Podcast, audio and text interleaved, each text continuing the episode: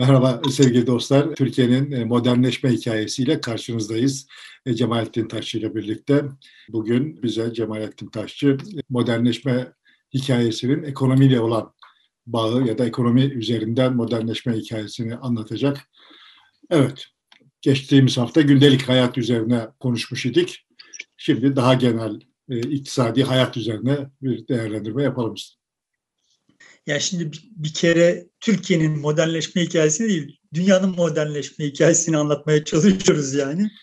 Evet. Modernleşme, orada modernleşme anlatmaya çalışıyoruz. İkincisi sonuçta 17. yüzyılda işte gündelik hayat nasıl idi bunu konuşmuştuk geçen hafta. Şimdi bu haftada hem ekonomi hem de kurumsal mekanizmalar hakkında biraz konuşalım. Kafamızda canlandırmaya çalışalım. Yani bu nispi olarak yakın sayılabilecek tarihte Avrupa, nasıl Batı Avrupa nasıl bir yerdi?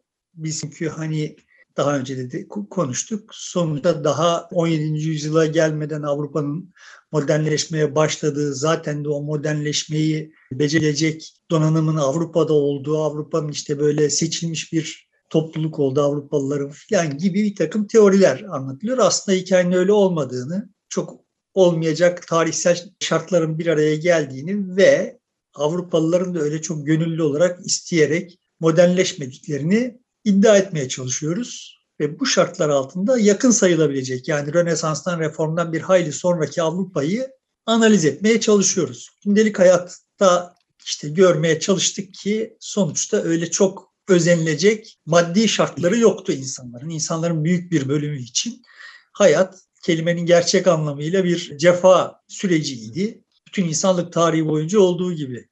Ama yani işte bu cefa sürecini nispi olarak geriletmiş olduğumuz bu tarihlerde de insanlar hayata o dönemlerdeki kadar saygı göstermiyorlar, saygı duymuyorlar. Yani pek de memnun değiller hayatlarından.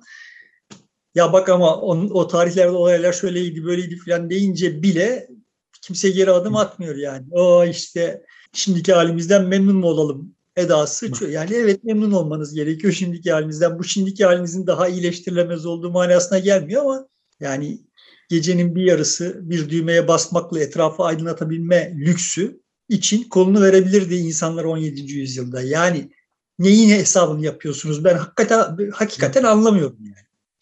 Yani mesele böyle otomobil, cep telefonu, derin dondurucu falan falan meselesi değil içme suyuna güvenebiliyor olmanız bile yeni bir şey, yeni bir hikaye kardeşim yani. İçtiğiniz suya güvenebiliyor olmanız bile. Şimdi bu içtiğiniz suya şu anda bir, bir yıl tahliller yapılıyor ve mikroskopik bir takım şeyler çıkıyor ve buradan kıyametleri koparıyorsunuz. Vay devlet bizi bir takım fırsatçılara karşı korumuyor falan filan diye böyle kıyametleri koparıyorsunuz ya. insanların o suyu, sizin beğenmediğiniz o suyu bulabilmesi şunun şurasında 50 yıllık hikaye kardeşim ya. 50 yıllık yani. Bizim Türkiye'de bile pek çok köyde e, içme suyu evlere dağıtılamıyor idi. Bu evet. daha çok yenidir şehirlere, yani. Şehirlere gelen su, suyun kalitesi ya bugün içtiğiniz ve beğenmediğiniz suyla mukayese edilmeyecek kadar kötüydü yani. Yani şimdi arsenik içiyordunuz ve arsenik içtiğinizi bilmiyordunuz. Yani sonuçta şimdi biliyorsunuz ve caz yapıyorsunuz. Yani işte hani o yüzden bu tür misaller üzerinden gitmeye çalıştım. Yani cam yoktu kardeşim. Pencere camı yoktu. Yani şimdi tasavvur edebiliyor musunuz? Evinizde biraz toz olduğu zaman kıyameti koparıyorsunuz. Hadi tozu geçtim yani işte şimdi yapılıyor mu bilmiyorum ama hani bir zamanlar şey reklamı yapılıyordu böyle vay mikroptan küçük canlılar var da işte bu canlıları e, almazsa elektrik süpürgeniz çocuğunuz filan falan diye böyle yani şimdi bu şartlara sahipsiniz ve cam olmasa bunu nasıl sağlayacaksınız yani? Yani neyin hesabını hesabı yapılıyor sahiden anlamıyorum. Yani bugün sahip olduğumuz şartlar böyle insanlık tarihinin işte yani bu insanlık tarihini boş ver ya 1950'lerde bile çok özenilecek çok çok özenilecek şartlardı. Ve işte yani hasta olduğunuz zaman bir hekime doğru dürüst bir hekime gidebiliyor olmanız yani güve, güvenebileceğiniz bir hekime gidebiliyor olmanız son derece yeni bir şey. İnsanlar büyücülerle problemlerini çözmeye çalışıyor idiler. Büyücülük diye bir şey vardı. Bu 17. yüzyılda yaygındı. Yani 17. yüzyılın ortalarına kadar aklı başında tıpçılar İbn Sina'nın kitabını okuyup da yetişiyorlardı. Hani 700 yıl önce, 800 yıl önce yazılmış olan kitabı okuyorlardı ve bunu okumuş olanlar alime sayılıyor idiler. Bunu uygulayabiliyor olanlar alime sayılıyor idiler. 17. yüzyıl gibi yakın bir tarihte işte 17. yüzyıl ortalarından itibaren yeni yeni bir takım bakış açıları filan gelişmeye başlayacak. E, tabii şimdi günlük hayatta ekonomi bizi sıkıştırmaya başlayınca e, içine girdiğimiz dönemde işte pandeminin de etkisiyle insanlar durumlardan şikayet ediyorlar. Özellikle gençler iş bulma konusunda e, çok zorluk yaşıyorlar bize göre. Doğal olarak yani memnun değiller. Memnuniyetsizliğini muhtemelen bu şekildeki tepkileriyle ifade ediyorlar. Ya yine iyimser tarafından vuruyorsun beni. Celal Allah aşkına bu pandemiyle başlamış bir kötümserlik değil ki yani bu ben sittin senedir bu kötümserlikle yani dünyanın en kötü dönemlerine denk geldiğimiz evet. dünyanın en kötü dönemlerinde en kötü coğrafyasına denk geldiğimiz geyikleriyle yaşlandım ben ya. Yani pandemiyle falan falan artmış bir şey bile değil. Yani. Hep vardı ve hep çok yüksek sesle dile getiriyordu. Böyle bir yani biz işte sokaklarda sosyalistlik yaparken de tablo böyle bir şeydi. Yani işte dünya olması yani olabilecek çok cennet gibi dünya var ve böyle öyle olmuyor bir türlü. İşte filan şikayet ediliyor, ediliyor idi.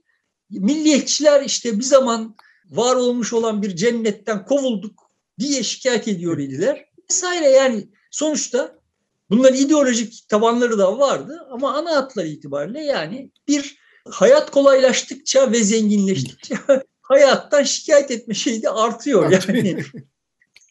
Nasıl oluyorsa böyle oluyor bu iş yani. Biraz Şimdi, da eldeki imkanlar zorlaştığında şikayet daha da artıyor doğal olarak. Düne göre biraz daha zorlukla karşılaştığımızda. İşte yani bilmiyorum ben pek öyle hissetmiyorum ama hani sen dediğin olsun yani sen dediğin gibi olsun. Şimdi tıp açısından tablo böyleydi 17. yüzyılda. Yani eğer hasta oluyor iseniz bir büyücüye, adı büyücü olmayabilir, bir büyücüye müracaat etmeniz gerekiyordu. İşte şifacıya müracaat etmeniz gerekiyordu. Okuyacak, üfleyecekti, bir şeyler yapacaktı, muskalar yazacaktı filan. Ya da işte kurşun dökecekti falan filan bir şeyler yapacaktı. Ve işte iyileşmeyi ümit edecektiniz. Eğer kazara bir, diyelim ki kangren olma riski nedeniyle bir organınızın kesilmesi işte kolunuzun bacağınızın kesilmesi gibi bir şey gerekiyor ise morfin gibi bir şey yoktu. Testereyle siz kendinizdeyken onu kesiyor idiler. Yani 6 kişi sizi zapt ediyor idi. Bu 1920'ye kadar da böyleydi yani. 1920'lere kadar da böyleydi yani.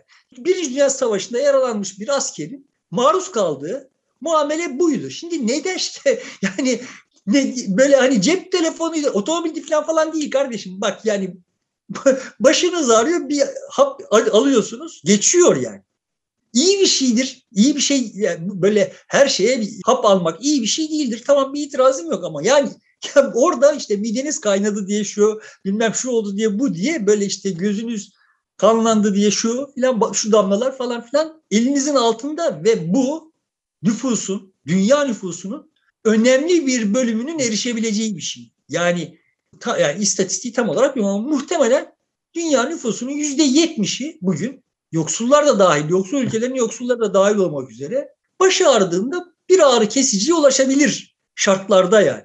Ve evet ağrınızda kesiyor işte o ağrı kesiciler. Ben pek kullanmam. Yani burada bunun reklamını da yapıyor değilim ama ama yani bunlar varlar. E yani şimdi evet onun ötesinde de lüzumlu lüzumsuz antidepresanlar şunlar bunlar da varlar. Ama şimdi sırf fotoğraflarına niye bakıyorsunuz? Bu tarafına da bakın bakalım. Yani yaralanmış olabilirdiniz ki yaralanma ihtimaliniz çok yüksek. Yüksek. Bugünkü şartlarla kıyaslandığında o gün insanların yaralanma ihtimali çok yüksekti. Bacağınızı testereyle keseceklerdi ve siz ayıkken keseceklerdi. Tıbbın hali buydu. Gelelim hukuka. Hukukun hali neydi? Orada bir kilise vardı. Bu kilise Kafasına estiği zaman kafasına estiği yorumları yapıyordu bizim şimdiki diyanet işlerimiz gibi. Ve astı astık kestiği kestikti. Yani hakkınızı müdafaa etmek vesaire filan falan gibi bir takım göstermelik şeyler bile yoktu. Çok özel şartlarda yani belli bir sosyal statüye sahip iseniz filan falan bir göstermelik bir mahkeme vesaire filan falan oluyordu ama mesela cadı avları filan gibi şeyler 17. yüzyılda vardılar. Daha zaten ondan sonra da 300 yıl boyunca da olacaklar yani.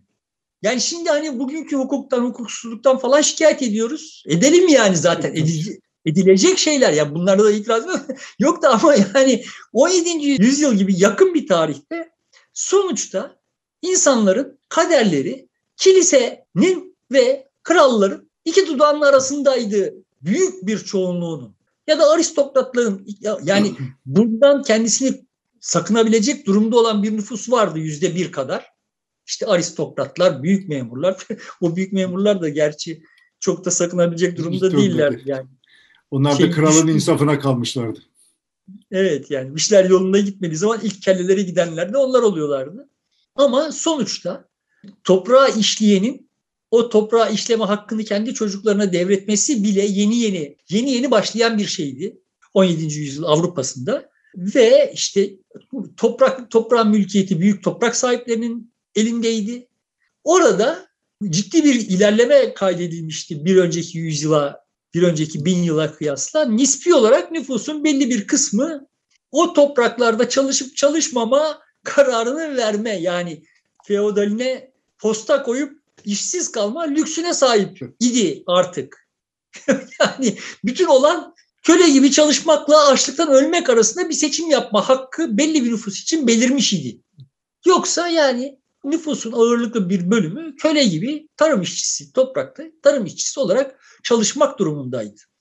Bu dediğim gibi nispi bir iyileşme gerçekleşmişti. Orada işte hani ücretli bir emek satma lüksüne yani boğaz toplumunda çalışmakta bir üst seviyeye çıkıp ücretli olarak emeğini satma lüksüne dolayısıyla bir pazarlık etme lüksüne sahip olmuştu nüfusun belli bir bölümü ve bu artıyor idi.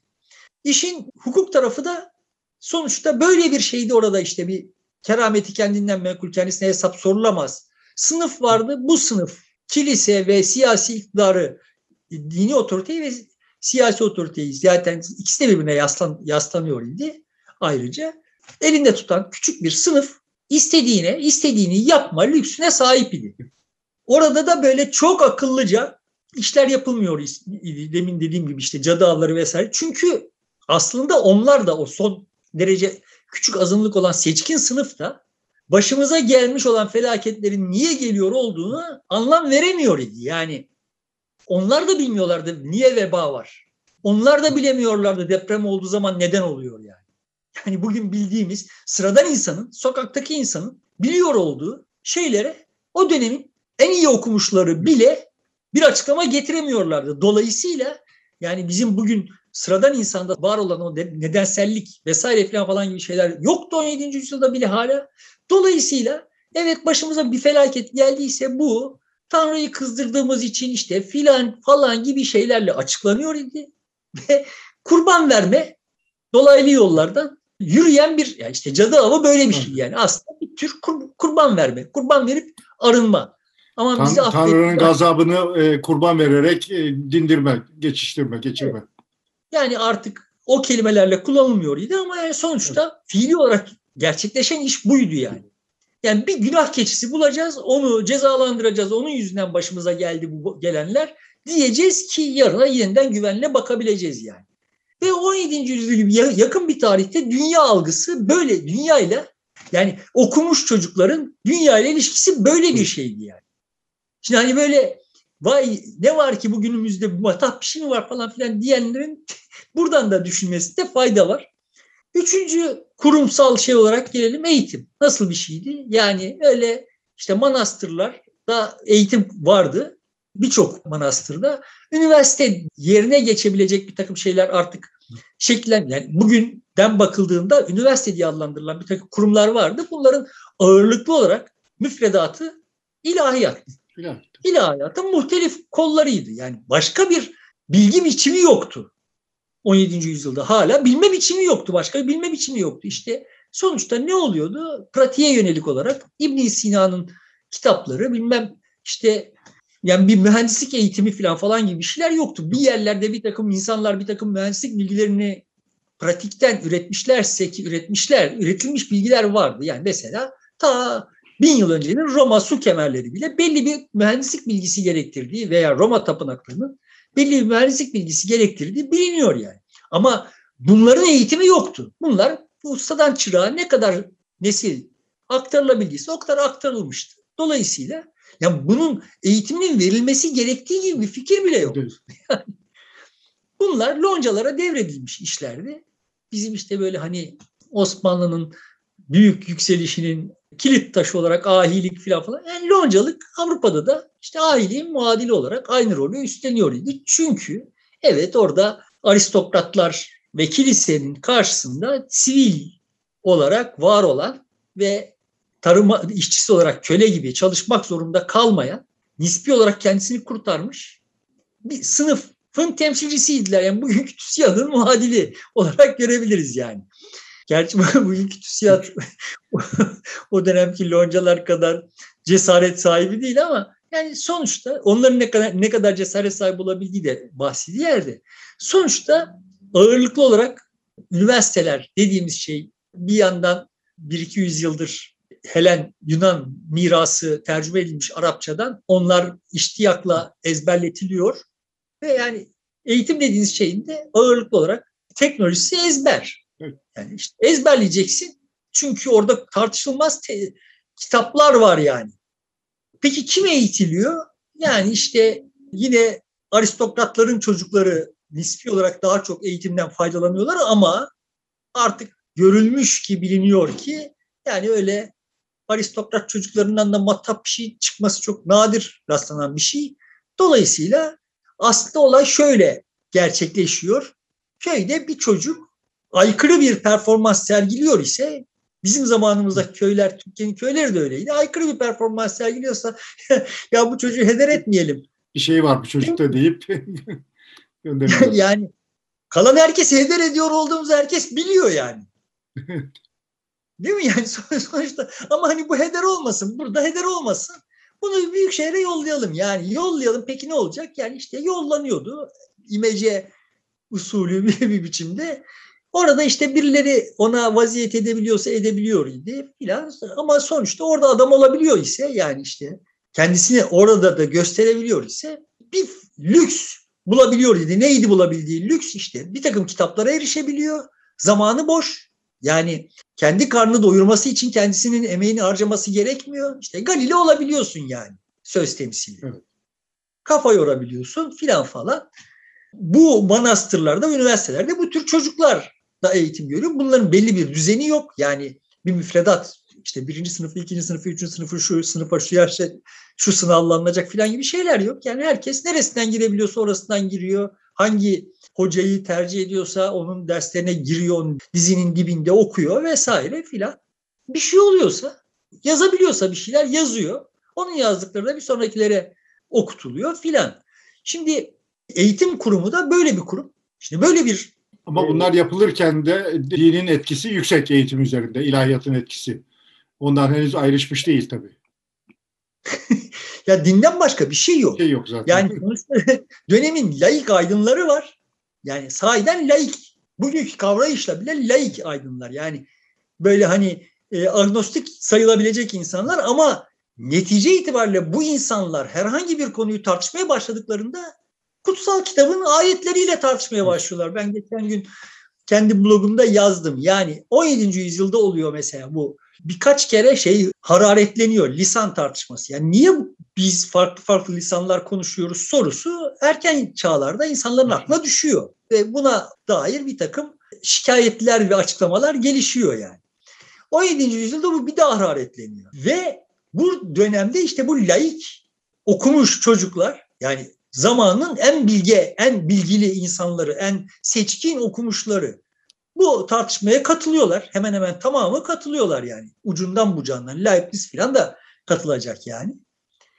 Ve temel aldıkları argümanlar şunlar yani işte Genesis o yani yaratılış kitabının 10. ayetinde deniyor ki filan diye başlar ama 11. ayette diyor ki diye öteki buna karşı çıkıyor yani te, yani işte kelimeler bir şeyler adlandıran kelimeler o adlandırdıkları şeyin özünde özne ait bir şey midir yoksa bir mutabakatla mı oluşmuştur? Mutabakatla oluşmuş olduğunu kabul edersek işte Genesis ona itiraz, itiraz etmiş oluyoruz. Neden? Çünkü orada Tanrı Adem'e diyor ki tavuğu gösteriyor söz temsili. Buna ne ad koyacaksın diyor. İşte o da tavuk diyor. Yani Adem bir mutabakatla değil. Adem her şeyin ismini koymuş. Öyle bir dil varmış yani. Cennette konuşulan öyle bir dil varmış. Bu varsayım üzerinden konuşuyor layık aydınlar. Yani layıklar ama orada bir cennet vardı ve o cennette Adem kovuldu. Varsayımlarını tartışmadan tartışıyorlar. Dili bile böyle tartışıyorlar. Yani şimdi dinin dışında bir şey yok ki. Tabii ki bütün bilginin kaynağı o kutsal metinleri, kutsal metinler ve bilim dediğin yani o zaman adına bilim denmiyor, işte doğal felsefe deniyor. O doğal felsefe denen şeyin işi o metinleri yorumlamak. Yani orada temel varsayım, içsel varsayım, gömülü varsayım şu. Zaten aleme dair bütün bilgiyi Tanrı biliyor idi. Onu şifreledi, bu kitaplara yazdı. Şimdi bizim işimiz de o şifreyi çözmek. Faaliyet bu. Hani şimdi Nişanyan geçen gün günümüzün cehaleti hakkında bir şey yazmış. Haklı bir eleştiri de ama buradan e, yola çıkarak ya bu cehalet de hani bundan sonrasına nasıl güvenle bakabiliriz manasına gelecek bir çıkarım mümkün gibi görünüyor yazıda. Yani öyle bakacak olsak yani 17. yüzyıldan yüzyıla ya da daha öncesine ya da daha sonrasına baktığımız zaman ya dünyanın batması gerekir yani. Hiçbirimizin herhangi bir şekilde işte güvenle bir sonraki nefeste alabileceğimizi inanmamamız gerekir. Yani. Öyle bir cehalet yüzünden dünya batmış olsa, batacak olsaydı şimdiye kadar çoktan batmıştı. Öyle bir şey yok ya. Yani 17. yüzyıl işte nispi olarak böyle bilginin falan falan daha yayılabildiği yüzyıl. Yayılan bilgi bu. yani Genesis 10 yok 15 filan falanlar üzerinden yapılan tartışmalar ve işte Babil kulesini Tanrı, vay işte Babilliler böyle bana baş kaldıracak kule yapıyorlar. Ben ineyim de şunların dillerini karıştırayım bir daha da bu kuleyi yapamasınlar değil mi? Ya Tanrı da ne kadar tuhaf bir Tanrı. Yani kardeşim yapılmasını baştan engelle yani. Niye böyle dilleri karıştırmak falan gibi alengirli işlere giriyorsun yani? Ya şimdi bunlar hiç akla gelmiyor demek istediğim. Evet. Yani o onların hepsinde bir hikmet var diye bakılıyor. Ve o diller üzerine aptalca, ahmakça, cahilce akıl yürütmeler ama son tahlilde bir yığın ara duraktan geçip geçip geçip bugün bizim işte böyle karşılaştırmalı filolojiydi, işte etimolojiydi falan falan dediğimiz son derece saygıdeğer ve çok çok işe yarayan bilimlerin ortaya çıkmasına, o disiplinlerin ortaya çıkmasına sebep oluyorlar. Yani e, aptalca debelenip duruyoruz, patinaj yapıp duruyoruz ama hani o sütün içine atılmış kurbağa gibi debelendikçe o süt kaymak halini kaymak alıyor. oluyor. Yağ oluyor. Biz de o kaymağın üzerine zıplayıp çıkabiliyoruz. Yani böyle oluyor bu işler. Bunun böyle aydınlanma aklıyla vehmedildiği gibi böyle yukarıda bir yerlerde doğru hedefleri koyup doğru insanları doğru şekilde görevlendirip falan, falan yapılacak işler değil bunlar. Bunlar böyle olur yani. Evet. Çünkü bilmediğimiz bir geleceğe doğru akıyoruz. Bilmiyoruz yani. yani. E, endüstri devrimi de modernleşme de birilerinin orada okuyup kitaplar yazıp tartışıp işte bu böyle olacak şu yoldan gideceğiz diyerek ortaya çıkmış şeyler değil. Değil. Orada birisi debelenmiş, burada birisi debelenmiş ve hepsi de salakça baktığımız zaman hepsi ahmakça yani ama o debelenmelerden sonrasında işte bir şeyler zuhur etmiş ve işte hani üretime de oradan buradan geleceğim yani de iki husus daha var atlamak istemediğim. Bunların bir tanesi o dönemi ayır, ayırt edici şeylerden, özelliklerden bir tanesi olarak kilise 17. yüzyıla gelmeden önce paganizmi bitirmiş Avrupa'da. Yani Avrupa'nın kuzeyinde, kuzeydoğusunda uzunca bir süre yani Polonya'nın kuzeyiyle ve işte Baltık civarına sıkışmış ve uzunca süre varlığını sürdürebilmiş olan paganizmi bitirmiş. Kilise bir proje halinde yani o, o Hristiyanlaştırma işini oraya kadar genel olarak böyle bir Hristiyanlaştırma projesi yok. Zaten Hristiyanlaşıyor yani. Evet. Yeni sisteme katılan topluluklar Hristiyanlaşıyorlar. Çünkü Hristiyanlaşmakta bir menfaat var ve ya işte sonuçta Hristiyanlık onların kendi dinlerine kıyasla daha kompleks bir şey, daha kozmopolit bir şey. Rekabet etme şansları yok. Dolayısıyla Hristiyanlaşıyorlar. Ama işte o kalan paganları da Hristiyanlaştırıyor kilise. Bunun sonucu şu. Bir Bozkır otoyolu var. Avrupa'yı yani ilk programda söylemiştik Avrupa o dönemde bilinen dünyanın en geri kalmış bölgesi. Eski dünyanın yani. Avrasya'nın en geri kalmış bölgesi. O en geri kalmış bölgesi olmasının sebeplerinden bir tanesi şu. Avrupa hep Asya'dan gelen yeni dalgaların eskilerini ittire ittire Avrupa'ya sürdüğü, dolayısıyla mütemadi bir biçimde o bozkırdan gelenlerin yani biraz belli doğrultmaya kalktığında Avrupa gelip Avrupa'ya vurduğu.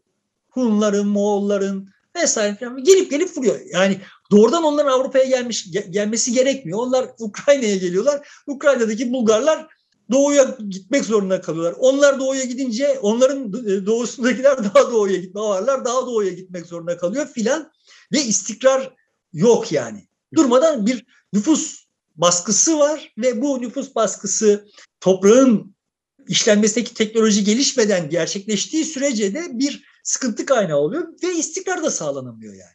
Bu İskender'in doğuya gidişiyle bunların Moğolların batıya yönelişi arasında fark var. Demek ki yani İskender gittiğinde o nüfusu ileriye doğru itememişti.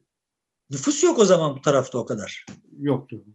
Bu şeyde dünya nüfusu artmış artık ve bu nüfus durmadan şeye doğru geliyor, batıya doğru geliyor yani e, ittiriyorlar geliyor ve mesele sadece nüfusun gelmesi de değil yani e, meselenin temel dinamiklerinden bir tanesi işte dediğim gibi siyasi ve iktisadi istikrarı sağlayamıyorsun. Yani bir şey biraz palazlanmışsın üstüne bir şey daha geliyor, bir dalga daha geliyor filan yani. Ve o gelen yağmacı yani. Af Afrika'dan gençlerin köle olarak götürülmesi gibi. Tam yetişmiş üretime girecek alıp götürüyorlar. Evet. Şimdi bu Bozkır yolu o paganizmin ortadan kaldırılmasının kaldırılması eş zamanlı bir dönemde kapanıyor. Artık bu tarihlerden itibaren artık oradan böyle bir nüfus baskısı gelmeyecek. Dolayısıyla Avrupa muhtemelen tarihinde ilk defa ciddi bir istikrara kavuşacak yani. İşin bir tarafı bu. Yani artık nomadların tehdit potansiyeli yok yani Avrupa'da. Çünkü işte orada Rusya şeyi tutuyor, Burada Osmanlı zaten tutuyordu. Orada da Rusya tutuyor. Aradaki işte paganlar da oturtulmuşlar yerlerine. Dolayısıyla bir istikrar dönemine giriyor Avrupa. Ve bu da tayin edici bir şey sosyolojik olarak. Bunun içinde Avrupa'nın içinde bu e, anlamda herkes iyi kötü birbirine eşit. Yani eski e, Roma İmparatorluğu gibi bir imparatorluğun mirasçısı olan işte İtalya Yarımadası'ndakiler de işte Kutsal Roma Cermen İmparatorluğu'nun mensubu olan bilmem işte falanca şehrin e, şeyleri de insanları da yani dünyaya kadar barbar olanlar da aslında birbirlerine eşitler yani. Bu, bu anlamda bir hiyerarşik bir şeyleri yok. Başlayacak işte bu lisan tartışmalarıyla birlikte bir defa daha. Daha doğrusu bu lisan tartışmaları bir milliyetçilik dalgasına ilk defa evrilecek. Yani senin lisanın benim lisanımdan daha üstün filan falan gibi tartışmalara evrilecek ama oraya daha gelmeden Avrupa'nın içinde ama bir bir şey var. Çıbanbaşı Yahudiler. Yani Çinge, Çingeneler de var ama Çingeneler o kadar o kadar sistematik bir şeye maruz değiller fakat Yahudiler zaten uzunca süredir sistematik bir ayrımcılığa maruzlar. Oradan oraya oradan oraya sürüle gelmişler ve bu tarihlerde de yine Yahudiler Avrupa'nın içinde varlar ve her musibet başa geldiğinde ilk suçlananların arasında da hep Yahudiler yer alıyor. Yahudiler teknik olarak da ayrımcılığa tabiler. Yani belli işleri yapmalarına izin verilmiyor. O işleri yapmalarına mülk sahibi olmalarına izin verilmiyor vesaire. Dolayısıyla hep işleri menkul üzerinden görüyorlar. Menkul üzerinden gördükleri için de bütün servetini mülkiye yatırmış olanlardan daha hızlı zenginleşecekler ve başka türlü başları derde girecek filan. Şimdi bu Avrupalılar yani bir yandan yıldızlara bakıp kararlarını veren, bir yandan simya çalışmalarıyla bakır altın yapmaya çalışan, bir yandan işlerini hastalıklarını büyüyle vesaireyle gidermeye ya da hasımlarını büyüyle ortadan kaldırmaya hayal eden, öyle çok okuyup yazmayan Avrupalılar 17. yüzyılda ekonomik olarak üretimi nasıl gerçekleştiriyorlar? Şimdi buna bakalım yani. Sonuçta görmüştük ki Avrupa'nın 17. yüzyılla birlikte ekip biçtiği menü genişliyor. İşte patates, mısır, biber vesaire filan gibi yeni ürünler giriyor. Biraz dirençle karşılaşılsa da karşılaşsalar da bu çeşitleniyor. Bu süreç içinde tarım teknolojisinde nispi bir iyileşme var ve yeni tarıma açılan topraklar var. Bu topraklar genel olarak yani ormanlar yakılıyor. ısınmak için yakılıyor. O yakılan ormanların yerleri genel olarak tarıma çok elverişli. Dolayısıyla verim yüksek. Dolayısıyla bir yandan da para çok. Amerikalardan getirilen paralar çok. Bu mevcut düzenin içinde yeni bir sınıfın zuhur etmesine imkan veriyor. işte burjuvazi dediğimiz bir sınıfın zuhur etmesine. O dönemde çok belli belirsiz de olsa işte yani yine bir, pro, bir programda konuşmuştuk. Adam Times'ın suyunu milletin evine götürüp satarak para kazanmaya başlıyor. Şimdi bu tür işler başlıyor. Bir de klasik olarak biliniyor olan şeyler var. Yani neler var? İşte çır çır tezgahları, pamuk işleme vesaire filan falan konusunda yeni daha iyileştirilmiş tezgahlar. Bunlar daha iyileştirilmiş derken de şu şeyden söz etmeden olmaz. Yani onların daha ileri daha önce işte Bengal'de kullanılıyorlar yani.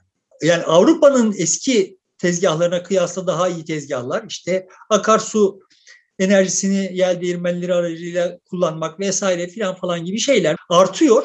Ve bu süreç içinde işte toplam olarak nüfus daha az emekle daha çok kişinin karnı doyurabilir olduğu zaman bu ne manaya geliyor? Daha çok kişinin zamanı boşa çıkıyor. Boşa.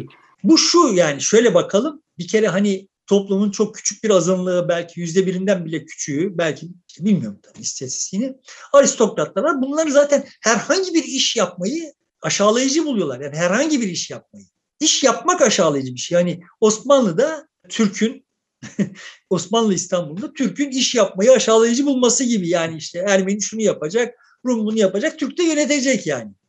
Bunun gibi bir anlayış yaygın olarak bütün aristokraside var ve işte sonuçta hani adamın içinden iş yapmak gelse bile mahalle baskısı nedeniyle yapamıyor yani. Ama o küçük azınlığın dışında onu doyurmak ötesinde kendi içinden de birçok kişi doyurabilir duruma gelince teknoloji bu insanlar da insanların zamanında boşa çıkıyor ve işte daha çok çocuk manastırlara gitme şansına sahip oluyor veya daha çok çocuk başka şeyler yapma. Yani işte kırkılmış yünü e, işleme için yeni bir takım şeyler geliştirme falan falan gibi işler yapmaya başlıyor. Bir takım meslekler zaten geleneksel meslekler var. Bu meslekler derinleşiyor ve zenginleşiyor. O mesleklere de e, Osmanlı örneğinden geleceğim. Ama hani burada şimdi burjuvazi ile aristokrasi arasındaki farkı bir görelim. Yani aristokrasi herhangi bir iş yapmadan, herhangi bir katma değer üretmeden tüketmeyi kendisine hak gören, insanları da kendisinin malı olarak görüyor olan bir sınıf. Burjuvazi herhangi bir açıdan aristokrasiye kıyasla daha ahlaklı değil. Daha ahlaklı davranmak zorunda kalıyor. Çünkü e, tepesinde aristokrasi var. Üstünde aristokrasi var yani. Ama fırsatını her bulduğunda o da kendisinin alttaki sınıflara yapabildiği bütün ahlaksızlıkları yapıyor. Bu esas fark burada değil yani. Esas fark şurada. Aristokrasi iyi kötü yüzlerce yıl içinde biriktirdiği bir incelik, bir zarafet, bir bir kültür var yani. Resim resmi onlar yapıyorlar, müziği onlar yapıyorlar, onlar dinliyorlar falan. Yani işte festivallerde köylüler de bir takım enstrümanlar çalıp müzik yapıp dinliyorlar falan falan ama yani Bach'ı yani sonuçta aristokrasi çıkarıyor. Hani burada da dokunmuş olayım. Böyle Türkiye'de çok bilmiş, okumuş çocuklarımız, halkçı okumuş çocuklarımız işte Türk sanat müziği saray musikisidir falan gibi böyle aşağılamalarda bulunuyor. hani sanırsın Bach panayırlarda çalarak ya da Beethoven panay, panayırlarda çalarak yapacağım. Ya kardeşim sarayda olacak zaten. Yani, yani nerede olabilir yani bu iş? Tabii ki Türk sanat müziği sarayda olacak.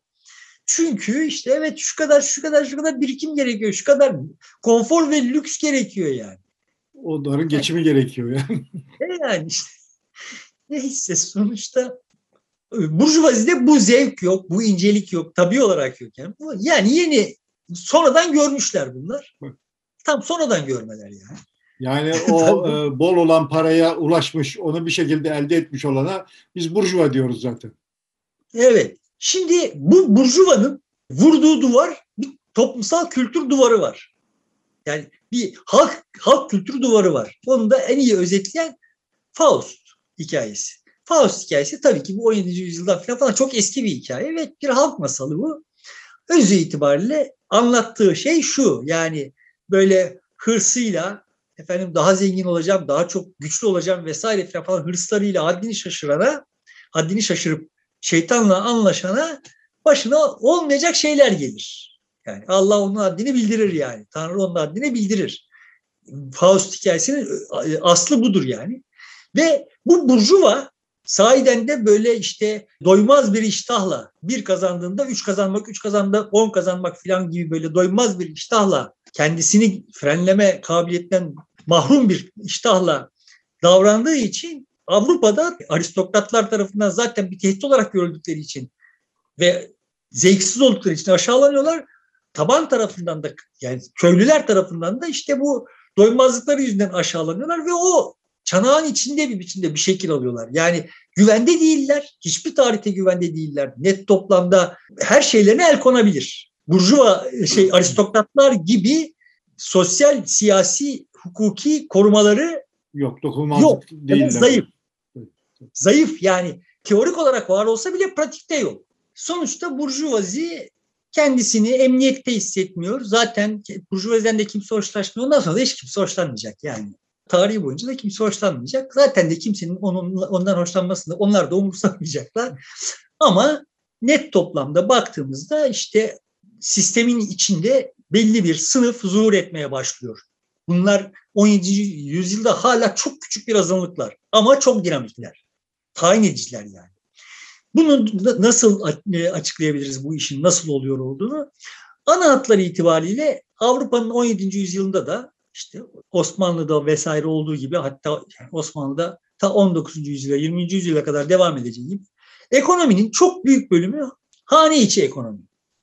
Yani nispi olarak biraz köy içi diyebileceğimiz ekonomi var ama yani bir köyde tüketiliyor olanın yüzde doksanından fazlası zaten köyün içinde üretiliyor ve bir hanede tüketiliyor olan yüzde doksanından fazlası da hanede üretiliyor. Yani hasırını kendin örüyorsun. Şapka niyetine bir şeye çok ihtiyacın varsa yaz sıcağında tarlada çalışırken onu sen kendin yapıyorsun. Ayakkabını kendin yapıyorsun. Odunu işte, kendin kesiyorsun. Evet. Evi kendin yapıyorsun neredeyse. Evi kendin yapıyorsun. Süpürgeni, sepetini kendin örüyorsun. Derini kendin kurutup işliyorsun vesaire filan falan. Semerini kendin yapıyorsun filan. Şimdi e, bunun dışında usta çırak ilişkisiyle yürüyordu olan bir takım meslekler var. Nesilden nesile aktarılıyor olan yani pazar için yapılan üretimler var. İşte diyelim ki bakır taslar yapılıyorsa bunlar kalaylanıyor ise filan falan bunları evde yapamıyorsun. Nalbant mesela işte. Evet, nalbantlı evde yapamıyorsun. Yani dolayısıyla bu tür meslekler var. Şimdi bu meslekleri okuyacağım. Osmanlı'da o tarihlerde bir prensese yani sultanın kızına öğretmen olarak atanmış birisi ona bir kitap yazmış meslekleri anlatan bir tasnif yapmış yani. Oradan özetleyerek okuyacağım şimdi. Meslekleri o dönemde biliniyor olan şeylere göre, burslara göre sınıflamış. Satürn kanaatkar meslekler yani neler? Demirci, duvarcı, ateşbaz yani işte ateşi kontrol edecek şekilde kontrol altında yakmakla sorumlu olanlar, ziftçi, işte hamal, lağımbaz, debba yani işte derici, deri işleyenler, eğer yapanlar, ayakkabı yapanlar filan. Jüpiter temiz, arı, dürüst bir burçmuş. Ona düşenler kadı, bezirgan, vaiz, keşiş, çizmeci, mumcu. Bu işler doğal olarak halinin dışında olan işler. Mars kuvvetli, haşin, sert işlermiş. Cellat. Şimdi bir meslek yani. Cellatlık bir meslek. Ve o 17. yüzyılda işkence son derece sıradan, olağan, hatta genellikle kamunun gözleri önünde yürütülen bir faaliyet. Yani Engizisyon'un falan falan temel teknolojisi işkence yani. Hani bugün ya kardeşim bugün de şu kadar kötü durumdayız falan falan diyenlere bu da bir hatırlatma olsun. E, neyse bu Mars'a e, dair olan meslekler cellat, kasap, sırçacı, nalbant, aşçı, meşaleci, arslancı. Yani bu sirkler vesaireler falan falan hmm. hayvanları gezdirenler. Güneş liderlik, şeref ve yaratıcılık sem sembolü olarak burada yani şık meslek çok hoş bir şey. Her, herkese nasip olsa iyi olacak. Padişah, bey, bunun dışında ama altıncı, kuyumcu, kalkancı, sarraf ve ipek ile ilgili olan, ipek işleme ile ilgili olan şeyler. Venüs var. Yumuşak ve hassas mesleklermiş. Müzik, çengi, neyzen, rakkas, deffaf, devlaki ve davulcu. Bu kategoriye giriyormuş. Şimdi bunlar da işte böyle sarayda yapılıyor olan sofistike müziğin şeyleri yani. Merkür aktif ve zekiymiş. Nakkaş, terzi, marangoz, katip, çulhacı, aktar, peyk, postacı. Bu kategoriye giriyormuş. Şimdi burada ne görüyoruz? Terzi var, marangoz var. Bunlar sıradan insanın yani köylerde yaşayan insanların müracaat ettiği insanlar değil. Aristokratların müracaat ettiği insanlar. Yani terzilik var, var. Pazara yönelik terzilik diye bir şey var. Yani kendi evinin içinde bir ekonomisinin bir parçası olarak değil, piyasaya ya dikiş yap, diken birileri var ama onlar zaten padişaha, beye, aristokrata yapıyorlar yani bu işi. Çünkü onlar kendi işlerini yapmıyorlar. Temel mesele bu ama sıradan vatandaş kendisi kendi giy giysisini de dokuyor. Yani ipliği eriyor, eğiriyor, dokuyor, kesiyor, biçiyor, dikiyor ve giyiyor yani. Son olarak ay grubu meslekler doğa ya tabiata dair mesleklermiş. Çırpıcı, balıkçı, çoban, hallaç, gemici, deveci, ekinci. Tarım işçisi yani. Yani sonuçta işte bizim nüfusumuzun o tarihlerde ağırlıklı bir bölümü bunlar. Ama şimdi ne olmaya başlıyor? Ben senin hasırını öreyim, sen benim eğerimi yap dediğimiz zaman hani Adam Smith'in falan böyle çok her şeyin başı olarak gösterdiği iş bölümüne girdiğimiz zaman olay ne oluyor? Yavaş yavaş ev içi için olan üretim yani köyde birisi herkesin eğerini yapıyor. Çok şematize ediyorum yani. Köyde birisi de herkesin hasırını örüyor. Bu durumda Smith bunun işte bu eğri yapan herkesin yerine sadece eğer yapan o konuda bir uzmanlık sağlayacağı için bir bu iş bölümünün bir verim artışı sağlayacağını söylüyor. Yani evet haklıdır böyle oluyordur. Ama ben asıl tayin edici olanın o oradaki marjinal verim artışından fazla bir şey olduğunu düşünüyorum. Ben köyün eğerini yapmaya başladığım zaman bir süre sonra köyden daha büyük birimlerin de eğer ihtiyacını karşılayabilecek duruma gelebilirim. Yanıma 3-5 tane birilerini alırım ve o süreç içinde teknolojiyi de üretirim. Yani bak şuraya deriyi şöyle değil de böyle getirip kesersem filan falan gibi durmadan eğer yapıyor isem bu teknoloji de e, gelişme de hızlanır yani. Ben bir tane eğer yapacaksam 15 yılda ya bunu da nasıl daha iyi yaparım filan falan diye kafa yormam. Ama eğer her gün 10 tane bir eğer yapacaksam ya da 3 tane eğer yapacaksam ya bunu nasıl daha kolay yaparım diye kafa yorarım kaçınılmaz olarak. Artı ben bu eğer için gerekli deriyi nereden, tahtayı nereden alırsam daha iyi, daha vasıflı, kaliteli üretim yapacağım, daha ucuza üretim yapacağım. Daha düşük maliyetli üretim yapacağım gibi hesaplar da devreye girer. Tekrar söyleyeyim. Bir tane eğer yapacaksam 15 yılda bunun derisinin daha ucuza gelmesi için 20 kilometre öteye gitmem gerekiyorsa gitmem. Yani orada bir tane eğerlik deriden şu kadar kazanacağım ama 20 kilometre gitmek zorunda kalacağım. Akıllı işi değil. Ama eğer 30 tane eğer yapacaksam o zaman 20 kilometreye de giderim. Dolayısıyla pazar ve ölçekler büyümeye başlıyor. Asıl ekonomiyi değiştirecek olanın bu olduğunu düşünüyorum. Şimdi bu Osmanlı'da da benzer yani Avrupa dışında da benzer şekilde dinamikler işliyor aynı tarihlerde. Sorun şu, bu yolla bir şeyler olabilecek, bir takım zenginlikler biriktirebilecek duruma gelenler o zenginliklerini kendisinden sonraki nesillere aktarabilecek emniyete sahip olamıyorlar Osmanlı'da. Çünkü bir tane merkezi otorite var ve o merkezi otorite vergi üzerinden yani bu tür teşebbüslerin büyümesi ve daha çok vergi vermesi üzerinden bir kendisine gelecek biçmek yerine onların mal varlığına el koymak üzerinden kendi zenginliğini üretmek yolunu tercih ediyor. Bununla mücadele edemiyorsun yani. Peki Avrupa'da nasıl oluyor bu iş? Avrupa'da olay şöyle oluyor. Krallar güçsüz, aristokratlar güçlü. Dolayısıyla krallar aşağıdan gelen ve aristokratların tehdidi altında olan, aristokratları tehdit edip onlar tarafından tehdit ediliyor olan bu sınıfları koruyorlar. Aristokratlarla kendi aralarındaki dengeyi kendi lehlerine çekebilmek için onları koruyorlar. Bir tür ittifak yapıyorlar onlarla. Evet. Yani tepe, tepedeki otoritenin merkezi otoritenin çok güçlü olmaması sayesinde bu iş yine de böyle hani aman ne kadar kolaylıkla bunlar palazlanıyorlar falan zannetmemek gerekiyor. Çünkü bunların birçoğu Osmanlı'daki kaderi yaşıyorlar. Yani birileri geliyor başlarına vuruyor ellerindekini alıyor. Çok çok güvende değiller yani. Ama aradan sıyrılanlar bile bir şeyler oluyorlar. O tarihlerde işte böyle çok tevafuk oluyor. Bir yandan da ne anlatmış olduk? Pazar büyümeye başladı. Ama bu pazarın da sonsuza kadar büyümemesi gerekiyor. Yani şimdi İngiltere'de, Fransa'da işte Burgonya'da üretilen şarap tüketiliyor falan. Çünkü işte arada sadece bir manş var falan ne güzel. Ama Fransızca konuşanların ürettiği şarap İngilizce konuşanlar tarafından tüketildiği zaman İngiliz kralının vergisi, vergi geliri düşüyor. Fransız kralının vergi geliri artıyor. Ve İngiliz kralı bu işten memnun değil. Dolayısıyla şimdi bir şeyler lazım ki bak bu pazar sonsuza kadar da büyüyebilecek durumda değil yani. Orada yaptığın şarabı da bütün dünyaya sat, satmaya kalksan o, o ölçekte bir şey üretemiyorsun yani.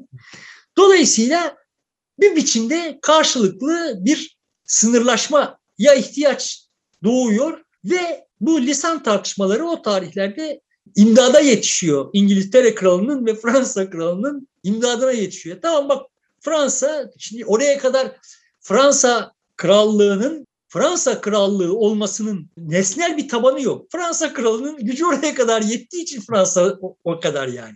Yoksa hani Fransızca konuşanların ülkesi değil. Çünkü zaten de çoğu Fransızca konuşmuyor. Ayrıca da Fransa kralının bitik anlandığı zaman Hollanda'yı da Fransa'ya katabiliyor. Veya işte İsviçre'yi de Fransa'ya katabiliyor. Kat, gücün güçten düştüğü zaman Fransa'nın bir kısmı da Almanya'ya gidebiliyor filan.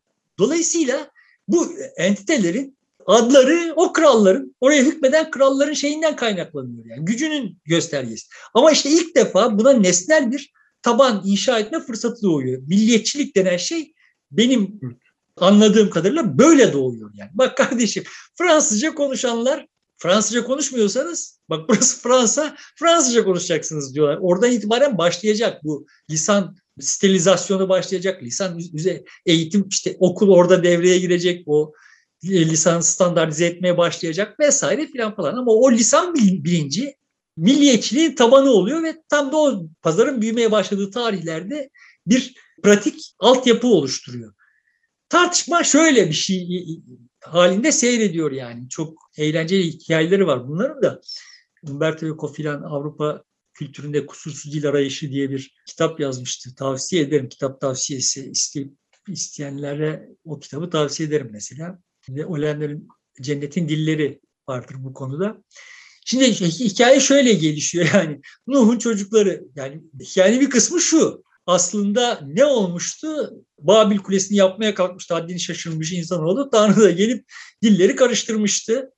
Ama hikayenin aynı kitapta zikredilen bir başka şeyine göre de Nuh'un çocukları işte birisi doğuya, birisi güneye, birisi batıya gitti. Doğuya giden şunu konuşuyordu, batıya giden bunu, güneye giden şunu konuşuyordu filan.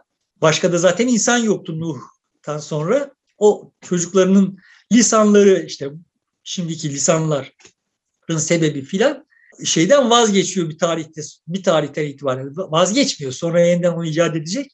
O cennette konuşulan dili bulmak tam vazgeçiyor bir tarihte birileri ve şey yarışması başlıyor. Hangimizin dili cennette konuşulan dile daha yakın?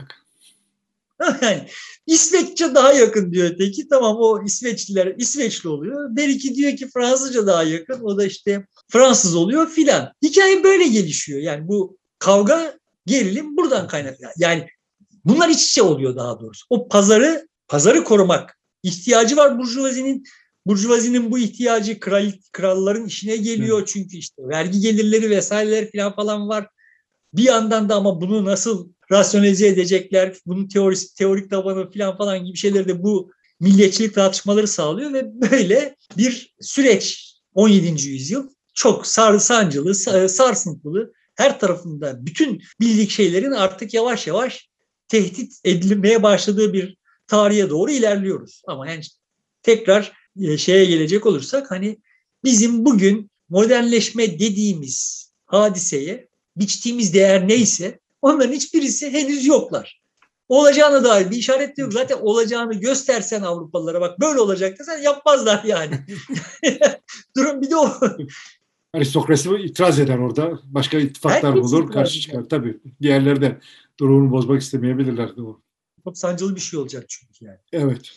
Önümüzdeki hafta 18. yüzyılla birlikte bir, biraz daha renkli şeylere girmeye başlarız. 3-5 bölümde de herhalde 20. yüzyıla gelip bitiririz yani. Tamamdır. Peki sevgili dostlar e, burada bitiriyoruz. Cumartesi görüşmek üzere haftaya bakış programıyla. Şimdilik hoşçakalın.